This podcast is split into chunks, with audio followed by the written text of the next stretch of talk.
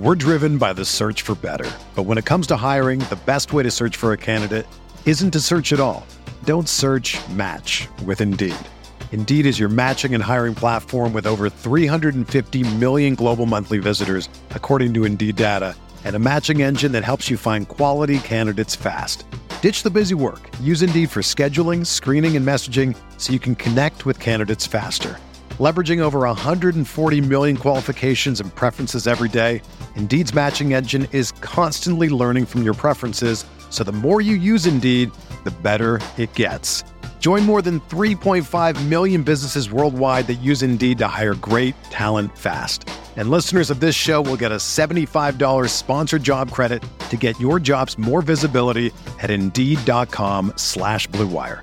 Just go to Indeed.com slash BlueWire right now and support our show by saying that you heard about Indeed on this podcast. That's Indeed.com slash BlueWire. Terms and conditions apply. Need to hire? You need Indeed. This podcast episode is brought to you by Coors Light. These days, everything is go, go, go. It's nonstop hustle all the time. Work, friends, family expect you to be on 24 7. Well, sometimes you just need to reach for a Coors Light because it's made to chill. Coors Light is cold lagered, cold filtered, and cold packaged. It's as crisp and refreshing as the Colorado Rockies. It is literally made to chill. Coors Light is the one I choose when I need to unwind. So when you want to hit reset, reach for the beer that's made to chill. Get Coors Light in the new look delivered straight to your door with Drizly or Instacart. Celebrate responsibly. Coors Brewing Company, Golden, Colorado. Support for this podcast comes from Wild Turkey Kentucky Straight Bourbon Whiskey. Let's tune in to their one on one with Jamal, a real bartender from Old Fourth Ward in Atlanta. I really get into the backstory of whatever I'm pouring, out of respect. There are literally years of experience behind these bottles. Wild Turkey, same recipe since 1942. If you want a true classic, this is what you want to order. Wild Turkey. Wild Turkey Distilling Company, Lawrenceburg, Kentucky. Copyright 2020, Campari American, New York, New York. Never compromise, drink responsibly.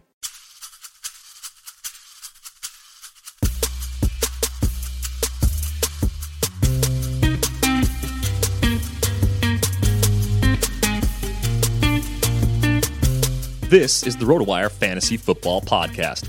Here's your host, John Halpin.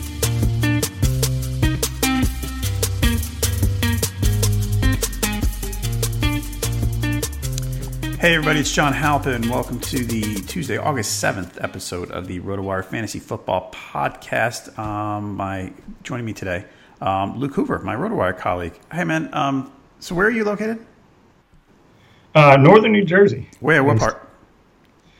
If you know the area of Bergen County. Yeah, keep going. uh, born and raised in a town called Mahwah. Oh, absolutely. Okay. Yeah, I have friends in Ridgewood and, and uh, Okay. Wyckoff and Huh? Wayne and all that. So, all yeah, all that Cool. general area. So you're a Giants fan? No, actually, diehard Green Bay. What? How did that happen? Uh, first jersey I ever got was Sterling Sharpe. So that was I wanted to be a wide receiver. Sharpe was my favorite guy. Then some guy named Brett Favre showed up, and Yeah. I was hooked. He was good. Are you fast? Were you? I mean, was it realistic that you could be a wide receiver? I would I had some straight uh, straight line speed, but uh, no, I was also super small. I was the the kid on the like the fifth grade team that they called Rudy. Got it. You see, I was I'm short and slow, so it's not. It wasn't a good mix for my football career at all. Plus, Yeah, no, I, I was a I was a point guard. I was more of a basketball guy growing up. Gotcha. All right. Um, let's get started, everybody. Uh, thanks for joining us. We are going to talk wide receivers today. Lots and lots of wide receivers. So far, we have done, if, if you track the podcast since we started beginning of July, uh, beginning of June, actually, um, we've kind of done deep dives on the other three major positions. And, and today we're going to do wide receivers. I'm actually, I was thinking about it uh, before we started. I'm gonna, we're going to do a kicker and a defense podcast. Unless if Derek Van Riper is listening to this and he vetoes what I just said, then that might change. But I think we need to do episodes on kickers and defenses. But let's go wide receivers. And the first thing I want to ask you, let's start near the top of the food chain here. Julio and Michael, the, the top three is Antonio, Hopkins, Antonio, then Hopkins, then Beckham. Now we go Julio and Michael Thomas, and there seems to be a difference of opinion as to who should be fourth. Who do you think should be fourth if the top three are the same for you? Well, I mean, we, we'd have to dive deeper into that a little bit because I'd probably have a 3A and 3B, and um, I'm I'm uh, probably in the minority where I have Davante Adams way up there in my top five. Ah. So um, I would have Julio fifth behind that that top four, and Thomas, you know, really close behind him. But I'd, I'd actually have Keenan Allen one spot ahead of Thomas as well, and have him probably at seven. You know, it's you're you're kind of splitting hairs with a lot of these guys. With Julio, I'm going for that uh, consistency we've seen over a longer stretch. You know, four straight year over the last four years, I should say, he's averaging over 1,500 yards. You know, the touchdowns are really the only thing missing. But Michael Thomas had two more than him last year. He had five to Julio's three. I think they're both more realistically those guys that are going to be in that six to eight range, with the obviously the physical ability, the upside to hit double digits. But I I like Julio, you know, largely because I, I see those additions in New Orleans affecting Thomas more than a guy like Calvin Ridley is going to affect Julio. So you got, you know, Cam Meredith, who I really like, who's going to get some targets out of the slot. Another good red zone weapon with his size at 6'3". You know, Ben Watson improves the tight end situation for New Orleans. And I think flying under the radar a little bit, though, is the, the third round pick that they added, Tre'Quan Smith, uh, a deep threat, you know, big play guy who could steal some targets, you know, and they still have Ted Ginn there. So I think there's a, a more mouths to feed in New Orleans than there are in Atlanta. Okay, so with Julio, for in many years you look, or we have looked. I think all of us have looked at him and said, "Well, the the volume's there. There's going to be some level of touchdown regression." Now you look at Julio's stats, and I mean, man, you know the receptions are great. I mean, they were better in 2014-15 than they have been the last two years. The last four years, he's averaged close to 1,600 receiving yards a year. And you look and you go, I mean, compared to Michael Thomas, much as I like Michael Thomas, as much as I like Davante Adams, to, to what you said a minute ago, even compared to Odell Beckham, I look at Julio with the numbers and the volume, and I go, that dude is money in the bank. Are are they just not? I don't want to say they've screwed up their offense, but have they just designed their offense in a way that's not friendly to Julio getting touchdowns? And, and basically, do we have to just accept it at this point? You know, I don't think that's the case. Uh, I know he was among the, the leaders, league leaders in, in red zone targets last year. It was a little fluky to see the three touchdowns. And it reminded me a little bit of a season. Uh, I don't remember what year exactly it was, where you know Calvin Johnson regressed big time in touchdowns. Might have been around like 13 or 14, and he had I want to say maybe maybe five. Uh, you know, after a year we had uh, probably like 12, 10 or 12. And I, there was some stat that I saw where he got tackled at the one yard line like four or five times. Right, you know? I remember that. So it's just like, what are the chances of something like that obviously happening again? And, you know, Julio's that guy where, you know, I don't, he has one season in his career with 10 touchdowns, exactly 10. So, you know, I think it would be an outlier, obviously, to see him go up and blow up for 12 or, or, or more scores. But, you know, he's got that the size speed combo. Um, you know that he's also that deep threat that Michael Thomas really isn't. He's, you know, he's more the chain mover type, and certainly you have to expect. You know, he's never having three touchdowns again, Julio. I mean, that's that's just a bizarre uh, coincidence the way that happened last year. So he's definitely a guy that you know, like you say, he's money in the bank. The catches, the yards, the touchdowns will bounce back. Why he's not getting love in the first round is beyond me. All right. Um, I think I, I have to, you know, work on rankings again, but I, am uh, Julio's definitely at least four for me. I might have him higher. I might. I, I think between him and OBJ, I think I might have to. There's, there's some deep thought that's that's going into that one. All right, folks, uh, check us out on Twitter. Luke is at Hoover underscore L underscore A. I'm at JHalpin37. You can also tweet us at RotoWire. You can get player updates at RotoWire NFL, or you can find us on Facebook. All right, um, let's get into this position. And we're going to go through, as usual, we look at the ADPs for reference points. Um, we're looking at MFLs, and we're looking at um, Fantasy Football Calculator. Is is Antonio over Hopkins? Are they one two? And is Antonio an easy one? Is it even a thought for you? It really, you know, it is an easy uh, decision. I don't know how it's not. I mean, PPR standard. It really doesn't matter the format, and the, uh, you know, you could look at a lot of Brown's numbers over the years and just they're they're incredible. But to separate the two, I, I looked at uh, just last season Um, you know, obviously he put up the 1500 plus in like 13 games and change.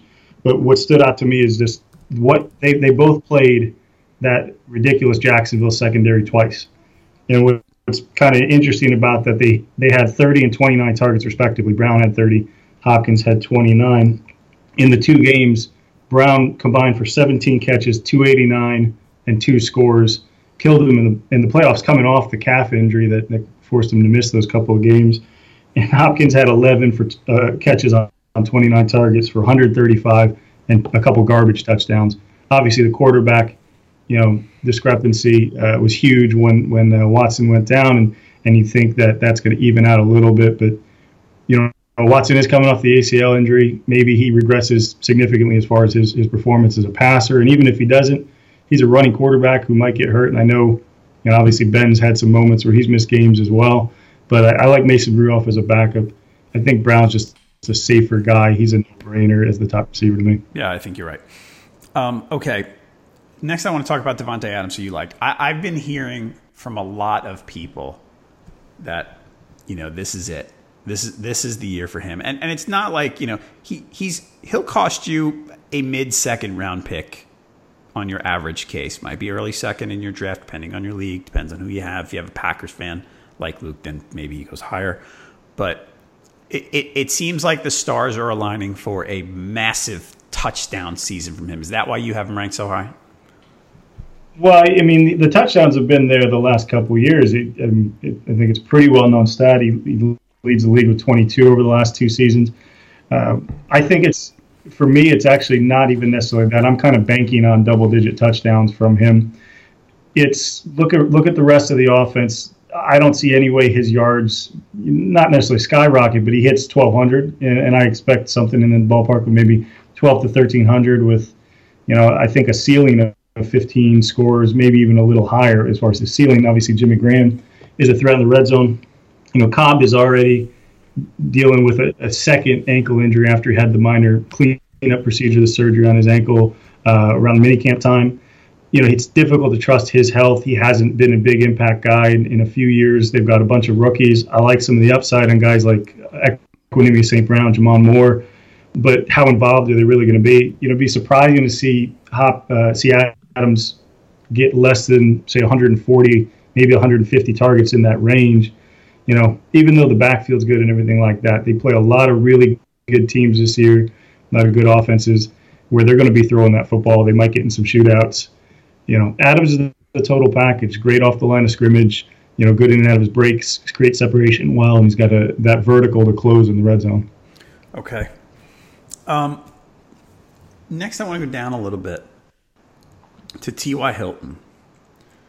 T.Y. and, and his ADPs here, I I would let's call them fluid because the Andrew Luck news has changed things, and he might not have settled in where he's going to be. If Andrew Luck comes out on on are they playing Thursday night, Friday night? I don't have the schedule in front of me this week.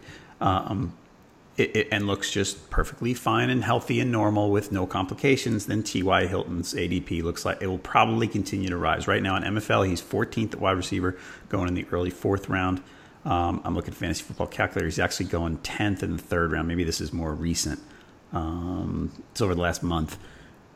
Do, do you, with a healthy Andrew Luck, how high does Ty go for you in the rankings? Probably the the mid mid high teens for me. I mean, currently have him at 17. Uh, if Luck does look like the arm is back, and you know it's going to be hard to tell. They might not let him really, you know, throw much beyond 10, 20 yards. So it's going to be difficult to really gauge that. Where where Hilton's that you know that stud deep threat, you know, great yard per target guy who's who's putting up a lot of big plays. Um, he's a good route runner, so he's gonna, still going to do damage underneath. But uh, you know that's what they have two tight ends for. You know, Jack Doyle and Ebron. I'm leery of Hilton. He's a guy who, you know, if he does fall into the third round when I'm drafting later on in the month and, and Luck looks good, I mean, you know, that's a steal pick where that could be a potential league winner if he bounces back with like a 1,200 yard season, which he's fully capable of. Um, but it's yeah, you got to play wait and see a little bit with Luck. Okay. So I'm going to give you either ors right now. Again, let let's let's assume Luck is healthy, okay? And I know you you could never, you know, that, that's always a little bit of a scary thing. Even though right now everything sounds good. Um, you like Tyreek Hill better than Ty? Yes, definitely. Um, what about the? Not two, too worried about Sammy Watkins stealing from Hill. What about the two Vikings?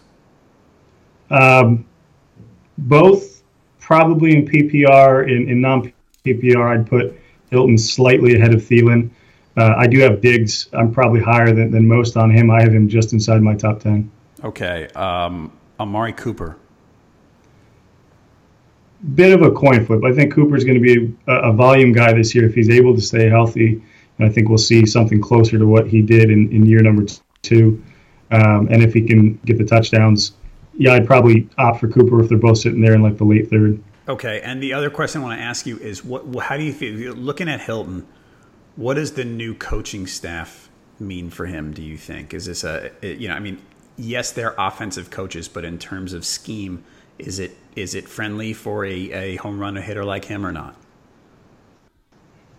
Well, you know, Frank Reich's coming over from from Philly, where they didn't have a, a home run hitter, uh, you know, of his caliber, not even close. Torrey Smith was the, the closest thing last year they had to a home run hitter and and he's inconsistent. He, he doesn't have particularly good hands. You know, uh, got I think around like probably 60 plus targets. So it, it's hard to say if it's friendly for it. You know, but uh, you know I think he's a smart enough offensive coach that he's going to utilize his weapons the right way. Hilton's you know that one of the better deep threats in the league still. So um, it'd be surprising to see if he doesn't get north of 120 targets. See, I'm having this. I'm looking at the wide receivers, and, and it's funny. You can change your mind when you're looking at certain groups of players. And I'm thinking about if I if I can walk out of a draft with Davante Adams and T.Y. Hilton as my second and third picks, I think I'd be doing somersaults if that happened. Because, yeah, I mean, assuming you're going with a, a top-notch running back, that's a heck of a good start. Right. Like if, if I if you had number four and you got whichever the fourth running back wound up to be, and then you have late second. I mean that that this would assume you could get Davante with let's say pick twenty, which or twenty one, which is kind of tough. That's that's a cross your fingers and hope it happens, rather than thinking it will happen. But I don't know. Or you get Antonio mid first, then then a running back in the second, and then Davante. I don't know. Anyway, okay. Just thinking of how this thing could these drafts could fall. Let's go down a little further. Mike Evans. And it's not a lot for actually this is up a little bit on fantasy football calculator. Mike Evans is wide receiver nine. On MFL, he's wide receiver eight. Uh, why? Why is Mike Evans ranked that high? Like I, I, I see Mike Evans is a he's he's a he's a talent. He he he might not be as good of a a football player as we hoped. Maybe. Like I look at this guy and I go, maybe Jameis forces it to him when he's back but I'm not sure why I'm ranking him ahead of a lot of these other guys. Are you a Mike Evans fan? Uh, I'm not a big fan. I, I, can tell you he's, he's not, I, of all the MFL 10s I've drafted, he's not on a single roster. I probably won't own him anywhere this year, quite frankly. Um, I'm I'm a, really, really big uh, Chris Godwin fan. Um, you know, it, people probably forget how, how good Mike Wallace looked before Antonio Brown basically stole that number one job right out from under him, and, and they were shipping Wallace off. I don't expect anything like that to happen, but I can see a scenario in which two or three years from now, Godwin's the number one, and Evans is the you know big red zone target who can stretch the field a little bit because of his size. Is uh, you know he's he's that kind of that long strider and get behind the defense, but he's a volume guy to me, and I don't see the volume staying there. Mm-hmm. Uh, Godwin and uh, OJ Howard combined for only 95 targets last year, and I, I wouldn't be surprised if that's more in the, like the 150 or 60 range this year. Uh, you know, with them both over 70 plus targets, 70, 80 uh, targets, and, and Evans has become a little bit too touchdown dependent because of that. He's a you know career guy around a little over 50% catch rate. Right. You know, just doesn't have consistent enough hands. You know, if he's not getting in the end zone or he's not getting a huge target share uh, I could see him being one of those guys who kind of languishes in that 15 to 20 range. You know, he's going to still be productive, uh, and I do have him ranked 10th currently, but almost more out of out of habit. right. And I mean, I mean, you look at the touchdowns, and like you said, he's touchdown dependent. Last the last four years, his four year career. Touchdowns 12 3, 12 5. Well, let's say the, the RotoWire projections have him at 83 for 11, 35, and 8, which is a middle ground, basically. If he goes for 11, 35, and 8 in standard, then he's at 161 or so. Last year, that would have put him at wide receiver 7. So, I mean, maybe I'm beating up on him a little bit, but I'm with you. I, I don't, I don't think I want to. I want a lot. I, th- I think Godwin's pretty good too. I think the tight, I think the two tight ends make it a little bit more of a headache. So I, I don't know. I, I think at that at, at, at that draft spot, I think I'm out on Mike Evans. Um, let's go down a little bit more to Juju. Everyone loves Juju, right? Everyone. I mean, whether whether you want to rank him high or not, you just love the guy. He's fun. He's great on Twitter. He had the bicycle thing. He's just you know he's a fun player. As a fantasy player, last year in standard formats, he winds up in 13 games with only 79 targets he goes 58 for 9, 17, and 7. He winds up at about wide receiver 17. Ranking wise, right now, MFL, he's number 18 on and, and on Fantasy Football Calculator, excuse me, he's also number 18. Now, look, I know with that low volume last year, he wound up at number 17. But I look at that and I go, with Bell there and Antonio there, I mean, his catch rate was super high, right? So, I mean, do, do you think with that kind of volume, even if it goes up a little bit, is he still top 20? Is there enough to go around in Pittsburgh? I mean, I'm not too worried about the, the catch rate dropping off. You know, there's a number of guys who have maintained that in that 70 uh, percent ballpark, which I think he was like 72. Um, and, and, he's he's a big body guy, strong hands. You know, can run a full route tree. Uh, not not particularly fast, but you know, good and can you know uh, in, in tight windows, can make the contested catch, can run away from guys and, and, shed some tackles. I know I'm not the first guy to compare him to this this player, but you know reminds me a lot of Anquan Boldin. Um, so volume or not, I could see a scenario where you know he plays the Boldin to Antonio Brown's you know Fitzgerald, uh, and, and, somewhere in that 110 target range, he's going to still be really productive he was a bit reliant on the big play. That's the thing that would worry me a bit, just kind of where his ADP is. Um, you know, just over the second half of the season, he had at least he had five catches of 40 plus, including that you know 97 yard touchdown against the Lions, which were you know was a bit of a broken coverage. Uh, so yeah, it's he's a gamble. I don't I haven't invested in him as high as he is yet, but you know, I'm sure I'll probably have a share or two of him before the end of draft season.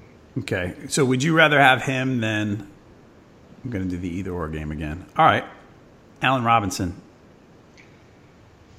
Ooh, I, I basically have him like back to back. So I, would probably uh, opt for for uh, Smith Schuster just because I you know comfortable more comfortable with the health and I've got probably the the industry's biggest obsession with Anthony Miller.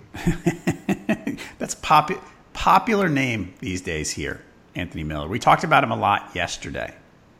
Um, nope. So i will try to work him in at some point in this conversation too. Okay, that's fine. I, I want to hear more about Anthony Miller. And I, and I mentioned yesterday that uh, I was he was on my college fantasy team last year, so he's one of those guys I felt like I watched a little more than than others. And yeah, he's really good, and he's looked great in camp. Everybody can't shut up about him in camp, which is fun. So, all right.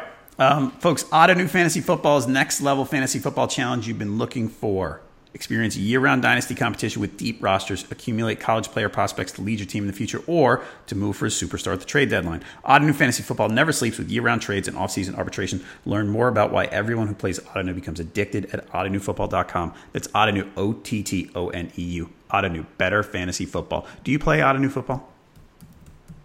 Uh, I do, actually. Uh, you know, I got too excited when we were talking before about Davante Adams, but I have a, an, an Ottoneu football story with him where – uh, before last season, Pete Schoenke, you know, President of RotoWire, invited me into uh, a league that they had ongoing, and I had to kind of take over a major rebuild project. Um, you know, I, I, happened to one of the good pieces on that team was was Jordan Howard. I restocked some running backs in you know last season, who was pretty thin at receivers. So coming in this year, we're, we're actually having the draft tomorrow, the auction draft.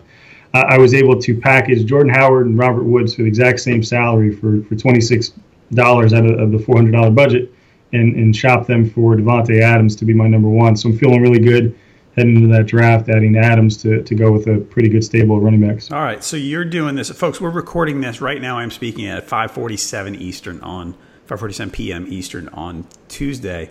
Yeah, because my Ottoneu drafts tonight, and Pete Schoenke's in that one too. I saw he tweeted something about that earlier, and I was thinking, wait a second, is this my league? And then I double checked his roster because he tweet he tweeted out something about Calvin Ridley. Um, you know, I, like, I don't think he has him. I better check. you, you know why I'm excited? So my running backs, and I won't bore everyone because as I tell my kids, every kids, no one cares about your fantasy football team except for people who get paid to care about your fantasy football team, like us. So, um, I dare, I've been excited because I have Guice and McKinnon as my backfield for 33 bucks combined, which is pretty good. But now I have Rex Burkhead, and this Sony Michel stuff is making me look like a genius. It's really working, you know, nothing against Sony Michel, but Rex Burkhead at that price is going to be a really nice player, at least for the, probably for the first half of the season. So I'm ready. But I kept Jameis for yeah. 27. Well, Burkhead is actually in our, our draft tomorrow night, and I'm really curious to see what he goes for. Okay. You, know who else my sneaky favorite keeper is? John Ross. I'm getting a little excited uh, about that one. Definitely, definitely a John Ross fan. He's also in this draft, uh, so we'll see. I don't want to give away too much. All right. Well, folks, um, I will. Like I said, I'm doing this Tuesday. On Thursday, I will let you know how my new team did. I'll actually tweet out a screen grab of it when I'm done. I'm at jhalpin37. Again, Luke is at Hoover underscore A underscore, uh, L, sorry, Hoover underscore L underscore A. All right. Um, back to the rankings and the ADPs. Marvin Jones. So last year, look, the, the, it wasn't a lot of consistency. I think early it was great. And, and, and interestingly, when Kenny Golladay was on the field, Marvin Jones' stats weren't as good. The targets weren't as good. Um, but he wound up in standard as wide receiver five. He went 61 for 1101 and 9. He is being ranked in the 20s. I am looking at MFL, he's at wide receiver 27. And fantasy football calculator, he is at wide receiver 23. Why, why don't we like Marvin Jones? I mean, what you just said, Kenny Golladay seems just, you know, there's that perception I think maybe he limited Jones's targets a little bit last year when, when he was healthy, and he's got a lot of hype coming into this year. I'm not that big of a Kenny Golladay fan. Um, I I don't know if I'll even end up owning, you know, many if any of these Lions receivers. But you have to at some price point. I think I have interest in all three of their their top guys. But I do have Jones, you know, ranked ahead of any of them. You know, even in a PPR format where where Tate's obviously going to lead the team in catches, or most likely, anyways. Um, Jones, know, I'll tell you, you know, one one reason that I, I, really particularly like Jones, besides the fact that he's a great deep threat, just the the skill set. You know, I watched him in that Thursday uh, Thanksgiving game, you know, pluck a ball off of Xavier Rhodes' head, one of the best corners in the league, one of the most physical guys, and just kind of, you know, pull pull away from him like Rhodes is doing a spin, doesn't know what's going on, and and step into the end zone like a ballerina. The, it was an incredible play. I thought one of the best catches of the year, and he's capable of that. You know, people forget if you go back a few years before uh, he had a uh, an injured season in Cincinnati. He had on like 80 targets, he had 10 touchdowns. You know, so he's he's good in the red zone. He's he's a you know able to stretch the field. He averaged 18 yards uh, a catch last year. You, you kind of have to feel like that's coming down a bit, and maybe that's another reason to be a little, um, you know, a little bit low on him, but just he's a good value. You know, despite any inconsistency, he's he's got such a high ceiling uh, from week to week. And, and just for, for context there, based on what you were talking about, he was 21st among wide receivers in targets with 107. So he, he's not one of those guys that gets thrown to constantly.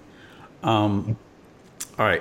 Are we going to get the Corey Davis breakout? I joke around that last year, every week I'd come on and go, This is it. I'm playing Corey Davis for 3,600 in DraftKings every week, and this is it. I'm going to get you know 10 targets and and six receptions and 80 yards and a touchdown, and just didn't happen. What, what should I be expecting? Tons of talent there. Um, the performance didn't match it last year, and the injuries didn't help. But what do you think is going to happen with Corey Davis?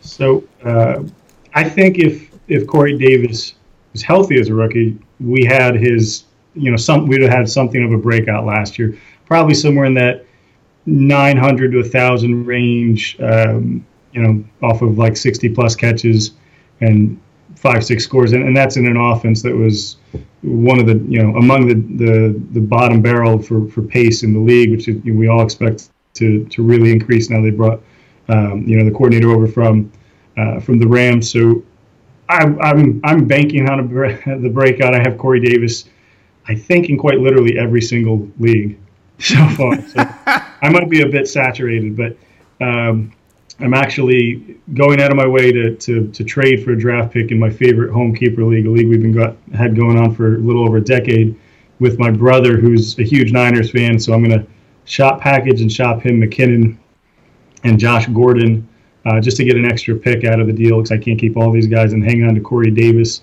as my last keeper. So I have him probably again, like I said, with uh, you know Anthony Miller and Diggs and Davis are probably the three names that I'm higher than most on, and, and Davis is nestled uh, right inside my top 15, which I'm sure he's not for the vast majority of the industry. Okay. Um, we are, by the way, for Corey Davis, ADP wise, uh, 21st wide receiver at MFL and a little further, a little lower, 29th at Fantasy Football Calculator. Um, Devin Funchess down in my neck of the woods in Charlotte. Um, last year, he finished at wide receiver 20. He was 19th in targets, um, 63, 840, and 8. He was solid. He was not spectacular, but that's okay. He appears to be the lead receiver on his team again. Um, what do you? Why? Right? He, he he's getting drafted outside the top thirty. Why do you think that is? Why is Devin Funchess getting a little like? I, I, I can see the argument of there's more mouths to feed. Is is it as simple as that, or or do you agree with this, these ADPs or not? Um, I don't necessarily agree with the ADP. It, it, you know, sometimes you get into you get into that 20 to 30 range, even 20 to 40 range, and it's kind of hard to, to rank some of those guys. It's his only year of real production, so maybe that's a factor. And it's kind of how quietly he did it. He's he, you know, he he really there's nothing kind of sexy about Funchess's game. He's just he's a really big target, and his routes are, you know, okay. You know, his his quarterback's accuracy is, you know, very inconsistent. So I mean, his, his best game last year, yardage wise, was 108 yards on 12 targets. Um, you know, he's he's a guy who you're you're hoping for that game where he gives you maybe 80 yards and a couple touchdowns, and that might be his weekly ceiling. You know, there like you say, the extra miles, as I'm sure there's concern. They take take the you know first, first wide receiver in the draft, DJ Moore. You know, a really good after the catch guy who can also be a chain mover. Um, different, very different style receiver. Um, but you know they also get Greg Olsen back, who missed most of last year. You know, is he going to steal some of the red zone work? You know that Funchess relies on a little bit. What I do like about him, and what stood out to me a little bit last year, is that he didn't seem to be, you know, he, he not. I'm not going to call him in any way matchup proof, but he didn't seem to struggle against a tough matchup. You know, he scored against right. the Vikings with Xavier Rhodes on him. You know, again, like I said, with Marvin Jones, the not a highlight catcher or anything like that, but he was able to get in the end zone you know, did pretty well against Marshon Lattimore, who was kind of one of those breakout stars as far as corners last year. You know, even had about 80 yards in the, in the playoff game against him, scored against them in the regular season. So, you know, I don't worry too much about Funchess. It's just what's his ceiling. You know, a little over a thousand and, and maybe the same eight scores he had last year. Maybe maybe he's a double digit touchdown guy, but it, the volume won't be there either, which is another concern. Okay. Um, RotoWire projections are close 63, 887, and 7, which is almost identical to last year. The yards are a little higher, one touchdown less, but pretty close. Um, similar line of questioning about Robby Anderson. Um, I mean, you're probably going to have a rookie quarterback. I don't know when. Chance it could be the whole season. He finished at wide receiver 17. Um, 63 for 941 and 7. I mean, Robby Anderson's pretty good. This is the second year in a row that Robby Anderson, you know, played and you kind of went, "Hey, wow, he's he's kind of good." And then you look at the ADPs and he's kind of lost. He is 37th at Fantasy Football Calculator. Um, he is 38th at MFL. Why do you think? Well, I mean, I think those numbers I've been drafting personally. I've been drafting the NFL since before the NFL draft. So, right. uh, you, you know you, you wonder how much uh, they they're weighted from earlier drafts where he probably wasn't going nearly as high as he might today because of a, a concern of a bigger suspension, and now maybe he's suspended one or two games, maybe he's not suspended at all. But, but, but these these ADPs are pretty recent. I mean, I don't know exactly. I, I don't. I, I, think they're the last month or so, but they're not going back to ah, draft uh, right. time. So, yeah, and in that case, then you know, like you say, the, the rookie quarterback has probably got some people worried. A lot of it, the most of his success last year came with Josh McCown, and it, he pretty, he didn't totally drop off a cliff. I think he had like one 50 yard game, but that's basically from what he was doing for a little while. They're dropping off a cliff once McCown got hurt at the end of last year. Now, I, I do think Sam Darnold's definitely an upgrade over Bryce Petty, but he's still a rookie. You know, you don't know how he's going to perform, and you don't know who's going to form, a, a, you know, that that connection with. You also have Quincy Enunwa returning from injury. Um, you know, after something of a slight, a similar, you know, in terms of production type of season the year before. I want to say he put up a little around 900 and five or six scores the year prior. And Terrelle Pryor coming over from the Redskins. Yeah it's hard to gauge what he's going to be, what he's going to be able to contribute because he just was never healthy last year. Uh, if he's healthy, you know, that's that's starting to create a little bit of a crowded wide receiver core. Jermaine Kearse was consistently productive most of last year, and you know, almost neck and neck with Anderson in terms of the yards and, and catches. Just wasn't getting in the end zone as much. Okay. Um, let's dig deeper, and I know one guy you're going to bring up. I wanted to ask you your favorite your favorite receivers. Let's say after round ten, round ten or later. Um, you mentioned one off the uh, closer to the top, Anthony Miller. Why don't, can you talk about him a little bit and why you like him so much? Sure. Uh, probably for you know a lot of the reasons you like him. If you you were watching him much, you know Memphis last year.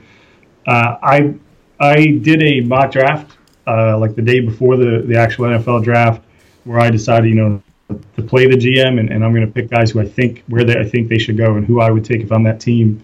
And just looking at the the wide receiver core for the Arizona Cardinals it's it's a mess after Fitzgerald. I had them take uh, Anthony Miller at 15 overall in that mock draft, uh, and I think that says you know what I saw in on his college film, which is easily far and away the best route runner. As, as good as Calvin Ridley is, I think Anthony Miller's you know route running today is is among the best in the NFL.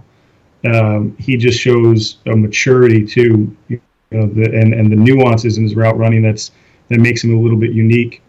Um, you know, besides some of the impressive physical traits, he's got a really good vertical. He's got good straight line speed in that four four four five range, and he's just really physical for a guy's size. He's you know between that you know 190 to 200 range, just a bit under six foot.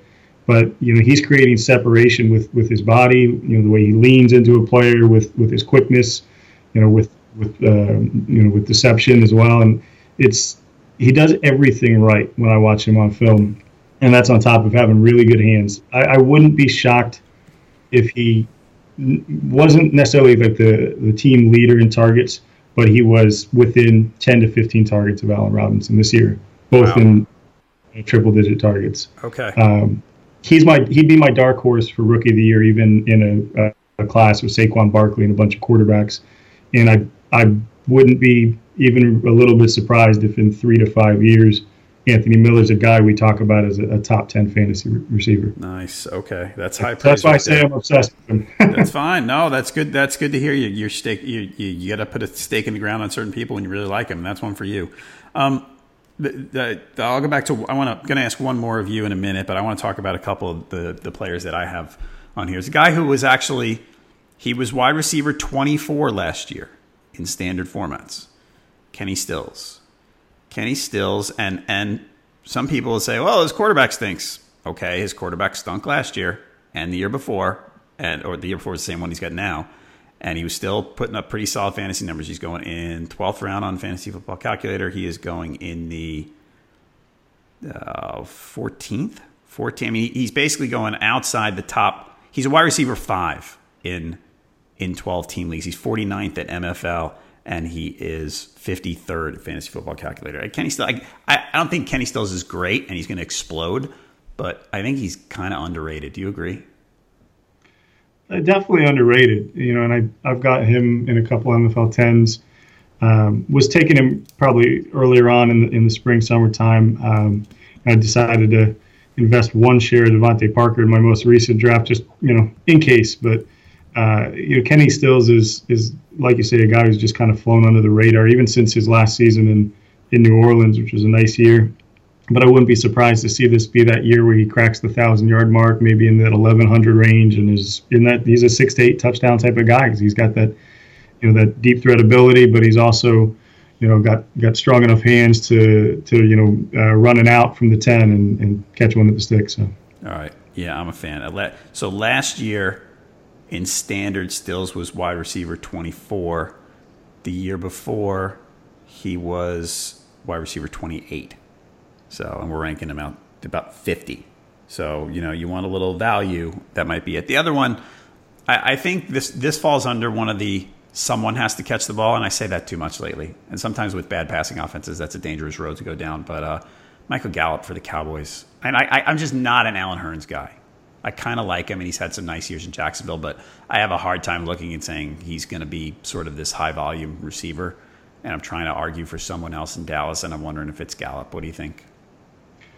Um, I, I can't disagree with it. I mean, um, it's one of those teams where you can look at and, and it's you know you when you want to look at maybe like a deep sleeper that could could come out of a an offense. Uh, you know, there's other guys that I could see even um, being contributors there, but but Gallup is another one of those guys. Uh, you know, obviously wasn't obsessed the way I liked Miller, but I had him probably right around five or six at the receiver position coming in as far as draft picks. Um, you know, for the NFL draft, and you know he's got a, a total toolkit. He's you know he's a good route runner, good hands, good after the catch uh, I wouldn't be surprised, and like you, I'm I'm not really a Hurns guy either. Okay, now no, on Gallup, I will say the the the athleticism metrics are not great, right? I mean, you know, it, you, the, the 40 time wasn't great. You know, you look at, I mean, uh, all this is on the RotoWire player pages, by the way. You know, the shuttle time and the cone drill and all that stuff. It's just, it's kind of okay. I mean, you know, good good route runner, good hands. That's different kind of stuff. But the the athleticism stuff, you, I mean, he's he's he's not going to you know jump and take the ball away from anybody. He's not going to outrun anybody. He's just he's probably more solid than spectacular. Is that fair? Yeah, I would say that's fair, but he's he's still going to get open. Okay. Know, he's, he's uh, he knows how to run a run a, a route, and um, you know he's he's not a small guy either. You know he may not have all the um, athletic metrics you're looking for, but he's still six one in the you know 200 plus range. So he's not he's got a little bit of size. Right. You know, he's got some strength. Okay you have anyone anyone else you want to throw in there that people if they're you know throwing a dart near the end of their draft? Yeah, and I mean this I would say is probably a deeper league depending on how well he he shines in the preseason. Um, and, and, you mentioned John Ross before. I was torn between him and, and actually one of his teammates, but I'm gonna say I'm I'm looking really closely at how Tyler Boyd plays in this preseason because I was high on him coming in as a rookie, uh, um, and actually uh, you know, I think we're, we're going to talk about you know, what I've been working on and something I'll probably try to get posted in the next week or two is a, a, a sleeper targets list that I've put a blog up the last few few years. In uh, in 2016, coming his rookie year, I had him on that list. Sounds like he's having by far his best camp and he's just finally kind of getting it and putting it together after a really down second year when he, you know, had some nice moments as a rookie, 50 plus catches. But he's just kind of a silky smooth uh, player. You know, runs good routes, good hands, real sticky hands. He's not like you say. Actually, reminds me a little bit of Gallup because he's not, um, you know, an amazing athlete in any one way, but he's he's strong after the catch. He's got good overall size. I think around 6'1", 6'2", 200. Uh, and, and there's going to be targets there. They just cut LaFell. You know, Ross and him are going to split a fair amount of targets, but AJ Green got a, almost 150 last year, and I think he's probably going to be more in that 120, 130 range uh, while these guys stepped up their game. And, and Boyd could be a, a deep league flex. Okay, Boyd when he came in, was he a slot guy more than more than outside? Yeah, and he's he's probably going to man the slot primarily there, but they'll move him outside a little bit. And I mean, people forget he was uh, I want to say drafted in the 50s uh, yeah. in 2016, 55 maybe something along those lines, and you know, so he was a, a pretty high investment for them. They're they're definitely going to see what they have there, I think. And he he had that big catch for them to, to beat Baltimore last year, the, the long touchdown, and you know, that was a good way for him to cap a, a, bad year. So I think he's coming in with some confidence too. The Bills Mafia game, the Andy Dalton Bills Mafia game. That's what that was. All right, um, folks, listen to our store podcast and get a free 10-day RotoWire trial at rotowire.com slash pod. No credit card needed. That lets you check out nearly all the features on the site. Check it out now, rotowire.com slash pod. All right, you started talking about sleepers. You said, you said next week or two you're going to be working on that? Yeah, I always try to get it out usually like mid-August. It's uh, I'm always torn once I start to write it. Do I want to post it right before I have some of my favorite home league drafts? right?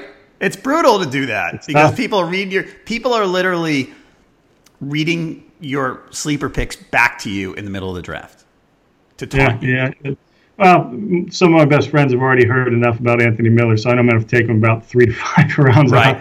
ahead of where I might normally. But uh, the leagues I'm going to own him in for sure are all you know deeper uh, rosters and, and, keeper formats. So. How, how, many leagues do you play in? Uh, you know, I try not to get into too many. Um, the most I've I'll usually do is like maybe eight to ten, uh, but I'm, I'm going to probably dial it down even a little this year. I'd, you know, prefer to put the focus in the in the work week in and week out. Cause, you know, that's a grind, and um, and and so I'll probably have like five six leagues. I'm actually still trying to put together a league, and I just don't have enough guys at home. If, if we can, if I can find the guys, I want to do a unique format. Uh, I saw something on Twitter about it that it was called a Vampire League. Have you heard about this? No. So the the gist is, uh, I, I, would probably make it a ten team keeper league, but uh, all but one team does their draft. So you have ten teams, nine teams draft. The tenth team has to build their entire roster from the waiver wire and you know, just like uh, you know, vampire gets its strength from from killing someone, sucking their blood. This team has to build up and get stronger by winning. So you beat a team, you can take you swap a player. You nice. get you can take you know, their best player for your worst player. Uh, and I, there's a lot of little kind of neat nuances and rules you can put into it, but I would set it up so that you know, uh, in Italy, depending on how many teams, but it, you know, say the first time you play a team, they can protect the guy one guy, but they have to bench him. So then you have that thought of, oh, do I want to protect Todd Gurley and bench him? But maybe I'm risking my second best player if I lose. See, okay, that sounds awesome. Yep. The no, no. The only reason I want to do it though is to be the vampire. I, I told it to one of my close friends, and he was like, "I probably wouldn't even do it unless I had got the chance to be the vampire because I'd want that challenge." Right. So, like, why? If you weren't the vampire, it's so much less fun. It is, but you, you know, you just kind of can count one team out of the running. yeah, that's true. All right, I got it. I, I, I, got I got to look into this. We might have to talk offline about it because this sounds like a fun league. All right, Luke. Thanks. Thanks. Thanks. Good luck drafting Anthony Miller. Okay. All right. Thanks, John. All right, everybody. If you like the podcast, please leave us a review and a rating wherever you're listening. And thank you for listening to this edition of the RotoWire Fantasy Football Podcast. I'll be back on Thursday with another episode leading into week one, the first full week of the preseason. So come on back then. For Luke Hoover, I'm John Halpin. See you next time.